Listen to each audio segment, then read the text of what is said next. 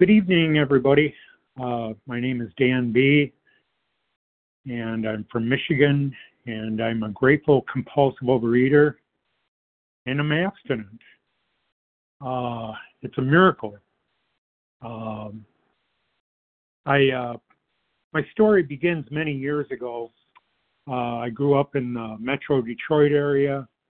Uh, my dad was a great guy, and uh, my mom was the greatest. And I had three sisters. I didn't have any brothers, and uh, I came from an average uh, middle class family. And uh, my topic for the meeting tonight uh, is going to be based on a simple little phrase that's on page 59, at the top of page 59. And it's a little phrase that says, We stood at the turning. And it's going to be the basis for my talk tonight. And I've had many turning points in my life and in my recovery. Um, one of my first turning points was uh, when I was quite young. I, I believe that I was uh, born a compulsive overeater uh, uh, because I was using food from the, the my very first memory. I can remember uh, my dad bringing stuff home from the grocery store and just uh, plopped in front of the TV and, and, and just eating and and everything was about eating. Everything was. You know, we took Sunday drives, and what did we do? We went and got something to eat. We went for a Saturday night drive. What did we do? We got something to eat on the way out and on the way back. Everything was centered around eating, and uh, it uh, it was the way it was because that's the way it was uh, back then. Uh, when I uh, one of the things that makes uh, a difference in my life today is when I wake up, I I realize that I have a choice. Uh, being a compulsive overeater, um, I realize that every morning that um, that I need help, and so one of the one decision that I have to make every morning is I have to decide if I'm going to live in fear or if I'm going to live in courage. And uh, being in recovery, I choose to live in courage. And by doing that, when I get up in the morning, the very first thing I do when I open my eyes is I ask God to direct my thinking. I ask Him to move my thinking away from self pity, from dishonest thinking, and also from self-seeking motives. As I mentioned that, I right now I can look back over my day doing a 10 step and, and think and even share with you that yes, there were some self-seeking motives going on today. and uh, as our literature says, uh, it says when it happens, not if it happens. And and so this is uh, where uh, I have to keep things simple, and I have to remember that I can't be loyal to my mind, my brain, because my brain is not loyal to me. But fortunately, I have a higher power, and that higher power is very loyal to me. He's he's the principal and I'm his agent. He's the boss, and I find out. Uh, I pray only for knowledge of His will for me and the power to carry that out. Some years ago, I was at a another 12-step group. It was a AA meeting, and uh, someone was asked to read how it works on uh, in the Big Book, and uh, as the guy uh, was preparing to read it, there was an awkward silence. And uh, he, the guy that was going to read it looked quietly around the room, and with a smile, he tapped his knuckles on the table, and he said, "Listen up, guys. I'm only going to read this once." and he read uh, pages 58 through 60. You know, uh, when he tapped his uh, when he tapped his knuckles on the table, you know, he had my curiosity. But when he uh, said, "Listen up, guys," I'm only going to read this once. He had my attention. Uh, one of the most important things that I've learned in OA is uh, that sometimes wanting something is actually a lot better than actually having it. Yeah. Uh, so I had many turning points in my recovery, uh, and I talked about one of them earlier. You know, some of the earlier uh, memories of just everything being around food. Uh, I can remember another turning point when I got to around 10 years old and we went shopping and uh, and I had to find some pants. And uh, you know, when you're putting on weight and uh, it, you know, anyhow, I so I had to. Uh, we we were in Sears and I had to go into the Husky Boys uh, department and get my uh, pants. And and right away, I when I had to get those, I I don't know why I I started feeling different and a, a little. uh I don't know what it was. I can't tell you because that was then and this is now. And uh but that was a turning point and i remember not knowing what to do and, and feeling awkward and and and just feeling bad. Um eventually, uh, because I'm a product of another generation, I started picking up other stuff that that wasn't food, and uh, so the food took a back seat for a while, and uh, and I went on with my life, and eventually I got up into a point where uh, where I try to put on my pants, and uh, I couldn't get them on. And I was thinking, the first thought I had was, not that I was eating too much. I was thinking, you know, I got to stop leaving my pants in the dryer so long. That's what it is. I'm leaving them in the dryer too long and they're shrinking. Yeah. I think we all know where I'm going on this, don't we? Yeah, I had I had many turning points. I uh there was many after that. Uh there was uh Oh, it was crazy. You know, boxes and bags. It got to the point one night where I, I remember I was standing in a supermarket checkout line and I was looking at what I was holding in my hands. And I was thinking, is this going to do it? Is this is this going to do it? Is this going to put me to sleep tonight? And and it was an uncomfortable question for myself because I didn't know. I didn't know.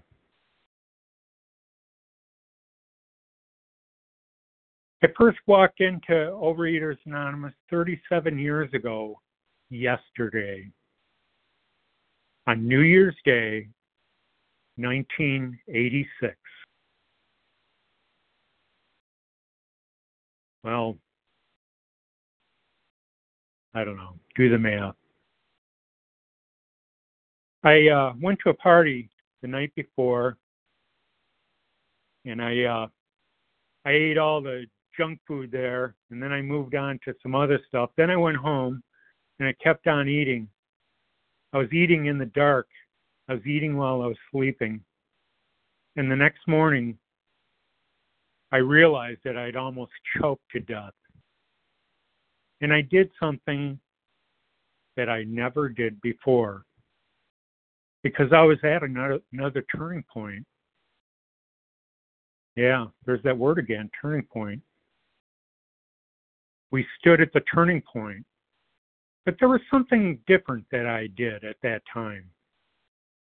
I went to the next line and it and I said, God, I ask for your protection and care with complete abandon. Please, I need your help. And that's the very next line after the one that I mentioned, and it's on page 59. As I was uh, kneeling there in front of the refrigerator quietly, a thought came over over over me, and it and the thought was it was kind of a ridiculous thought. And the thought was go to an AA meeting. And this is where I probably should mention that yes, I I was in uh, AA before I came to OA. I was in Alcoholics Anonymous, and and so when that thought came into my head, it made sense to me, and that thought crowded out everything else. It kept blasting away in my head. Go to an AA meeting. but quickly got dressed. I went down to, I drove down to the Alano Club, and I got, went down the stairs, and into the huge fluorescent lit room, and there was nobody there. You know, and and then there was the ego side of me that was thinking, well, heck, didn't they know I was coming? But there wasn't anyone there. But as I looked around the room, I, I looked across the room and there was a door that was open on the other side of the room. And all of the times, all of the times I'd gone to that room, that door had never been open. And I got to tell you, that door had my attention. And I walked towards it. I noticed there was a light on. And I walked in. I kept walking. And as I walked in, there were some windows off to the right side of the room and there was a lady sitting there, a very well dressed lady in a, a thin, normal sized body. She had her purse sitting next to her, and I just looked at her and kept walking, minding my own business. And as I walked past her, I was having another turning point. And as I walked past her, I heard her say, Away, away. And I'm thinking to myself, what is she saying? Is she telling me to go away? So my, my brain, because I was struggling with disorganized thinking, what I heard was, go away. I thought, oh, she can't be telling me that. I turned around and I, I looked at her and I said, what did you say? And, and she smiled and she said, we're having an OA meeting here. I said, "What? What's OA?" And she said, "OA is this is a we have a meeting here. This is a, a program for people that are having a problem with food." My God, really? And she smiled and she said, "Yes, yeah, pull up a chair."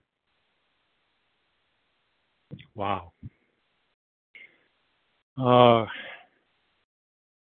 so the peop- the meeting started filling up with uh, all kinds of smiling, happy people, you know, in in normal, uh, thin sized bodies, uh, like mine is today. You know, I want to I want to mention that to avoid any ego feeding propositions, any success that I'm having staying abstinent today is due to a higher power working in my life. Not anything I'm doing. My higher power is doing it. So I started listening to these people, and they started telling my story. you know, if you if you stay in the rooms long enough, you're going to hear your story. I started hearing mine at that uh, at that very first meeting, and it was exhilarating. I had people that understood. I can't tell you the exhilaration that I felt. One of the greatest things that I've learned in the program through reading our OA literature, our OA Brown Book, our OA 12 and 12, and the information that I got that I get from all our literature, and our literature is fantastic. I think we can all agree on that. But what just one of the things that I've learned is that when I have a problem, I can trace it, I can face it, and I can erase it. I can grab a pencil. Just a reminder. Oh, thank you, thank you. I can grab a pencil. I can pick up the phone because they told me if your phone isn't ringing, pick it up and call someone. I can trace my problems. I can face my problems.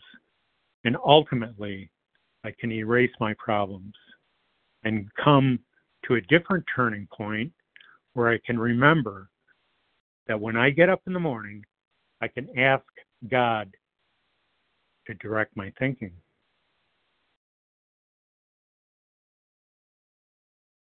Called me up to the desk one day and she asked me to recite something, something you know that everybody knew or I or I should have known, and or whatever. I don't want to get into shoulds, you know. But I looked at her and I said, I can't do it. And she said, she told me, she said in a low voice, she said, she said, Daniel, don't tell me that you can't do something. Because if you tell me that you can't do something, that means you won't do it. So I started over. I I decided, well, I'm gonna try to say the prayer. You know something? I said the prayer. She said, You did a good job. So what do I do today? Well, I have three uh, measured meals a day, uh, with nothing in between but life. Uh, one thing that I don't do today is I don't eat in restaurants. I know, I know, I know. I'm. Everybody's going to probably say, "Well, you're some kind of a fussy butt." Well, maybe I am, but I'm cautious. I don't eat in restaurants. I have uh, three measured meals a day with nothing in between. Life. I have serenity. I have exuberance. And uh, when I was young, uh, I was told uh, that it's never uh, too late to start saving for your retirement. But one of the things that I was told when I came into OA is that it's never too late to have a happy childhood. And that's what I reclaimed in OA. I reclaimed my happy childhood. And it's never too late to have a happy childhood. I want to thank uh, thank everyone uh, for letting me share tonight, and uh, just remember something good is going to happen today.